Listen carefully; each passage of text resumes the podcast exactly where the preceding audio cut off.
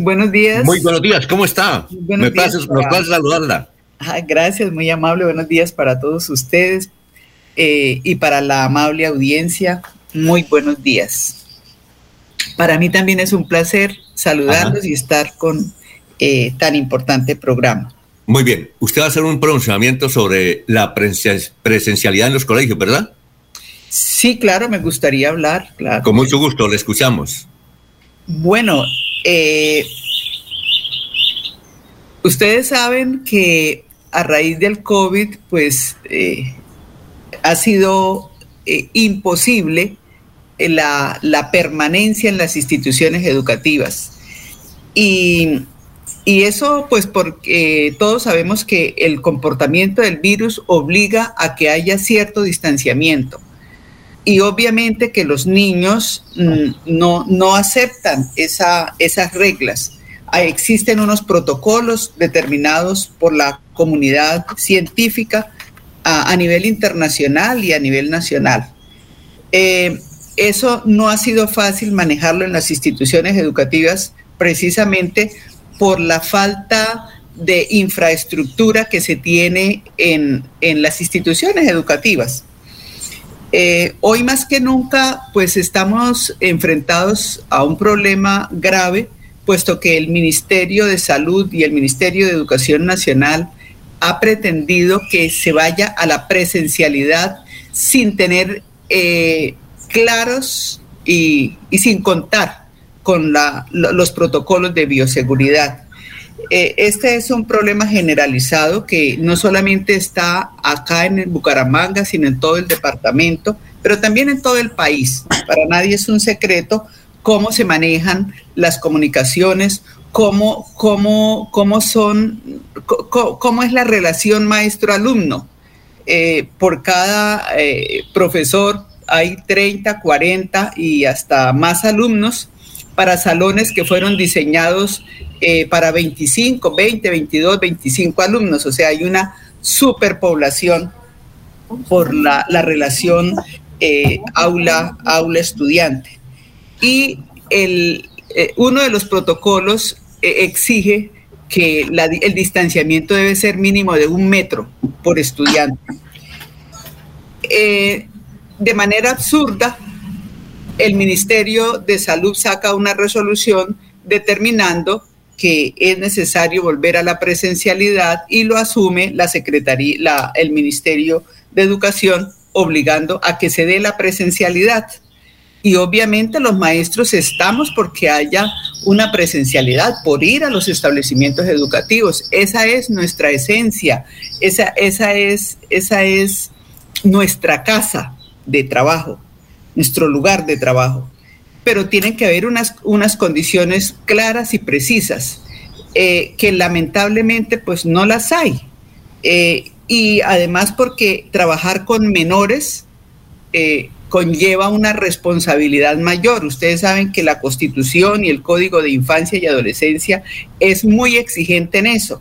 Y cuando se trata del problema de la vida, tenemos que ser aún mucho más eh, cuidadosos. Entonces nos encontramos que de manera generalizada están exigiendo la presencia de los estudiantes eh, en los colegios y de los profesores en los colegios sin llenar los requisitos. Por ejemplo, eh, como no caben todos los niños en un salón, entonces se obliga a que vayan algunos, de por ejemplo 30 estudiantes, que vayan 10, 15 y los otros que se, se haga la, clase, que se dicte la clase eh, de manera virtual. Pero nos encontramos con que en los colegios la virtualidad, el Internet prácticamente no existe. Hoy tenemos casos concretos. Por ejemplo, para tomar un solo caso, eh, el Colegio Comuneros, mm, más de mil estudiantes con 10 gigas, por ejemplo, para, de conectividad. Eh, el Gabriel García, eh, Gabriel, la Gabriela Mistral, 30 gigas, por ejemplo, para todo, para, o sea, ni siquiera para trabajar con uno o dos grupos, porque se corta, o sea, la conectividad, los niños que no pueden ir hoy a las instituciones educativas porque no hay el espacio, no tienen derecho a la educación. Esos niños se quedan sin clase. ¿Cómo se venía haciendo? Pues los maestros han colocado sus, su, internet y sus eh, instrumentos de trabajo desde casa y se podía llegar a un buen número de estudiantes. Hoy tenemos que decir que lamentablemente no se llega en varias, en, la mayoría de los establecimientos educativos, ni siquiera a la tercera parte de los estudiantes. Señora Ligia. Señor. Sí, eh, eh, yo pienso que lo que usted está diciendo, pues tiene lógica si no hay, no hay normas de bioseguridad, los alumnos no deben ir a los colegios, pero le, hago esta pregunta que se la hacía la otra vez para colocarla en contexto. ¿Por qué ustedes cuando hacían las marchas les importaba cero la bioseguridad y ahí en las marchas, quieran o no, murieron varios educadores que fueron a las marchas? Murieron inclusive jóvenes estudiantes que fueron a las marchas y se contagiaron. Por ejemplo, en Viru Arias, que es un dirigente político, él dijo, yo me contagié cuando fui a una marcha. Ahí hay más exposición, con todo el respeto que usted nos merece, del virus que en los colegios donde habrá alguna que otra norma de bioseguridad, pero es que en la marcha era eh, eh, en forma silvestre que la gente se contaminaba. ¿Por qué para ese caso ustedes no fueron conscientes de esa realidad? Bueno, nosotros tenemos datos concretos. Hay más de 110 maestros eh, muertos de COVID en, en Santander, lamentablemente, y, y, uno mira y no eran los que precisamente iban a las marchas para tener casos concretos, ¿no? Y, y lo otro es que no se puede hacer esa comparación, porque resulta que los menores dependen directamente de los mayores. Nosotros tenemos que responder Tan pronto nos entregan un niño, un menor en la puerta del colegio, tiene que responder el maestro y los directivos docentes, quienes estén al frente del colegio. Eso es una responsabilidad civil y penal. Así lo dice la ley, eso no se lo inventa nadie.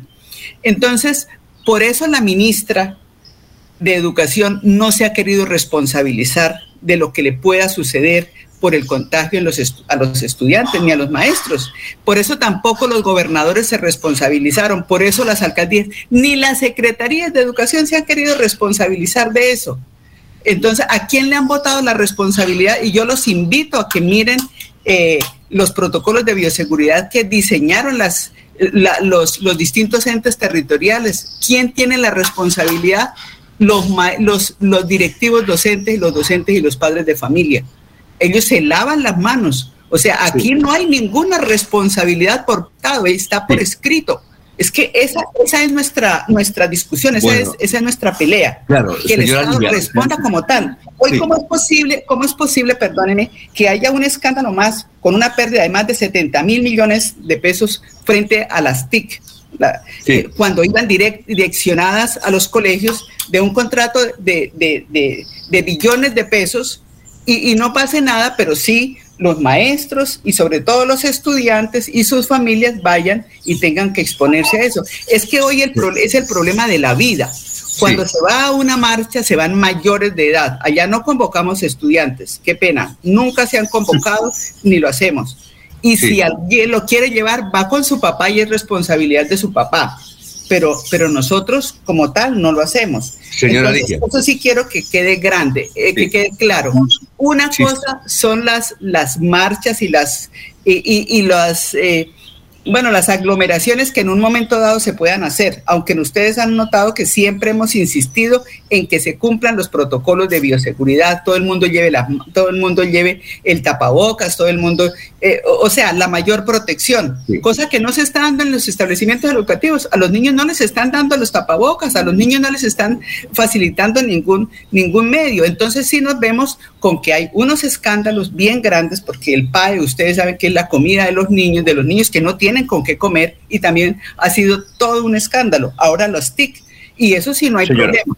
Sí, señora. estamos hablando del problema de los niños, de la vida de los niños y sus familias. Es que eso es, precisamente nosotros hemos sido responsables. Y en eso tengo que decir que la Federación Colombiana de Educadores, FECODE, ha sido, podemos decir sin temor a equivocarnos que la educación pública hoy existe gracias a FECODE, gracias a los maestros. De lo contrario, no Señora, Sí, señora. Eh, eh, si el gobierno no les atiende esas peticiones, ¿FECODE qué va a hacer? ¿Marchas? Bueno, eh, es que para allá voy, para allá voy.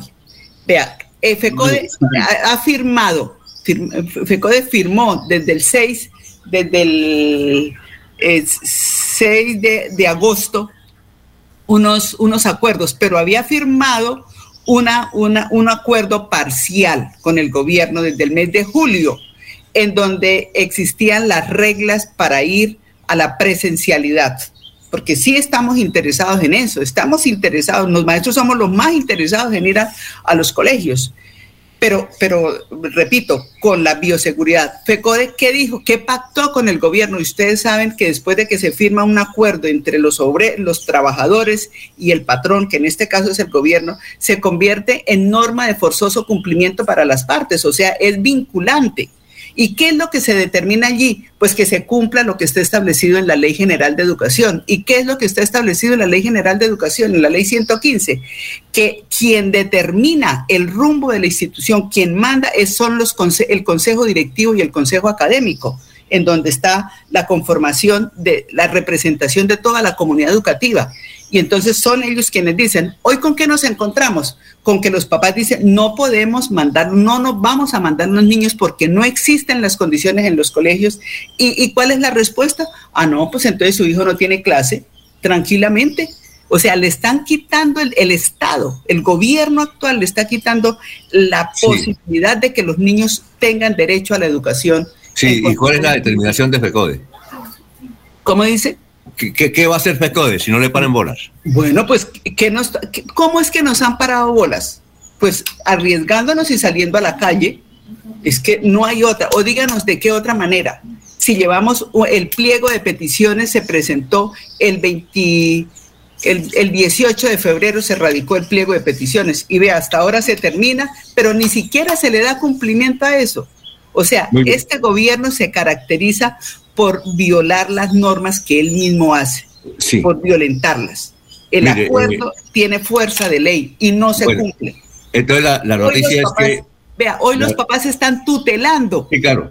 el derecho a la educación. Bueno, eh, señora Ligia, entonces la noticia es que si no aceptan sus peticiones en cuanto a esto de la presencialidad, irán a las calles en marcha. Esa es la noticia, ¿no es cierto? Bueno, si nos obligan, tendremos que hacer lo que siempre hemos hecho y que ustedes nos conocen y muchos de ustedes nos han acompañado. Pero ahí se va a contaminar más, ahí se va a contaminar más gente, ¿no? Don Alfonso, por, el derecho a la educación, yo, le pregunto, yo le pregunto a ustedes, eh, la responsabilidad del manejo irresponsable que ha tenido el gobierno ¿Aló? frente al problema del COVID ha sido responsabilidad de los maestros? o si los maestros no salen a... No, Jorge, o sea, Jorge, ¿qué iba a preguntar? Eh, en ese sentido, mira, así no, así no funcionan las cosas. Yo creo que los que creemos en un Estado social de derecho, los que creemos en la paz, los que respetamos la vida, los que anhelamos tener un país justo, equitativo, los que soñamos realmente con, un país donde quepamos todos, en un, sobre todo en una, en una región tan rica como la nuestra, que hoy la gente se esté muriendo de hambre, que ahora ni siquiera tenga derecho a la educación, cuando todos los días nos pagan, nos cobran impuestos, eso no es. Sí, eh, Jorge, ¿qué tenías que decir? No, una pregunta, don Alfonso. Primero, un, análisis. Esto, de los 110 educadores que en Santander han fallecido durante la pandemia, a los que hace referencia la señora Ligia, esto no se puede vincular a que, eh, a que esos decesos estén relacionados con su labor como educadores, porque recordemos que una vez inició la pandemia o una vez llegó el virus a nuestro país, lo primero que se hizo fue cerrar los centros educativos. Entonces, el deceso de estos educadores no se puede relacionar con sus labores de, de, educación. Y lo segundo es que si esta protesta que hoy está anunciando la señora Ligia es por el derecho a la educación, ¿por qué la herramienta más fácil es precisamente cerrar nuevamente el proceso de, de recibir clases para los estudiantes? Es decir, seguirles cercenando su derecho a la educación sencillamente para poder garantizar privilegios a los que ya han venido desde hace mucho tiempo gozando los educadores. No, no, mire, yo no he dicho que los miles y miles de personas muertas por COVID hayan ido a la escuela. Y los maestros no, no somos, formamos parte, perdóneme, y los maestros formamos parte de la sociedad. O sea, yo lo señalo porque eso es lo que hoy está viviendo la familia del magisterio sin ir a la presencialidad. Entonces, yendo a la presencialidad, donde necesariamente tenemos que estar en sitios encerrados, donde no hay una ventilación adecuada porque el virus precisamente eh, exige eh, una ventilación cruzada, que ustedes van a los colegios porque ustedes van, conocen cómo, cómo son las, las aulas de la gran mayoría de los establecimientos educativos, entonces se está corriendo mayores riesgos. Pero ¿cuál es el problema que nosotros le vemos a eso? Lo repito, la responsabilidad civil y penal que tenemos con respecto a los niños. Aquí no vale, aquí no vale que el papá firme el, consentimiento, porque a la hora de decidir la norma, eh, la, resolución 707 no puede tumbar una norma y todos lo sabemos. Eh, la, legislación se, se, legisla desde el Congreso de la República. Entonces, las normas están vigentes. Un decreto no puede tumbar una ley. Eso todos lo sabemos. Eso de una parte. Y, de otra parte, pues sí, nosotros tenemos eh, ese, ese, ese número de maestros, lamentablemente, y en el país es mucho mayor, eh, pero no ha sido eh, no, ha sido precisamente en las marchas ni yendo a los colegios. ¿Qué presumimos? Que a, raíz de la, de la, del, de la evolución que ha tenido el virus, al aparecer nuevas cepas, pues hay mayor contagio y las instituciones educativas serían un caldo de cultivo eh, señora Ligia. para eso. Eh, eh, sí, gracias, señora Ligia. Sí, a ver, la última final, gracias, Alfonso. los colegios particulares en muchas partes del país, aquí en Bucaramanga concretamente, han permitido o han liberado la posibilidad de ir o no ir al colegio. ¿Se podría pensar en esto también en los colegios oficiales? Que los padres decidan si su hijo va al colegio o no va al colegio que asista a clases presenciales o que disfrute de la educación por Internet. Es que eso es lo que estamos planteando, pero nos encontramos con una cruda realidad, que en los colegios no hay conectividad, en los colegios no hay eh, los instrumentos, no hay, no, hay, no hay los computadores, no hay las tablets, no hay nada de esas cosas. Los niños tampoco eh, lo tienen. Entonces, esa es nuestra pelea desde que, desde que apareció el virus. ¿Cómo se le garantice a los niños y a los profesores los recursos para eso? Se garanticen las medidas de bioseguridad. Es que nosotros lo que estamos exigiendo es que se cumplan las medidas de bioseguridad. O sea, que se nos garantice la vida a nosotros, pero también a los estudiantes. Entonces, no, eh, eh, o, sea, aquí y queremos que ustedes nos colaboren en eso.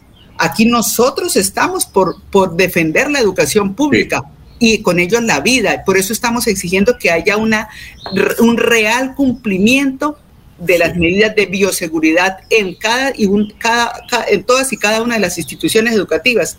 Vea, señores, eh, señores periodistas, ¿cómo es posible que en colegios donde hay más de mil estudiantes o así, así, así sean 50, eh, el, el, virus exige, obliga a que haya una desinfección permanente? Sí, sí, vamos. Noticia, vamos noticia urgente de último momento. Ha fallecido en la ciudad de Cali Carlos Ardila Lule. Muy bien, vamos a hablar de esa noticia. Señora Ligia, muchas gracias por haber estado con nosotros. Muy gentil, aquí en Radio Melodía. Muchísimas gracias a ustedes, muy amables y de verdad que muchas, muchas gracias. Ustedes tienen un papel muy importante para cumplir y les agradecemos inmensamente.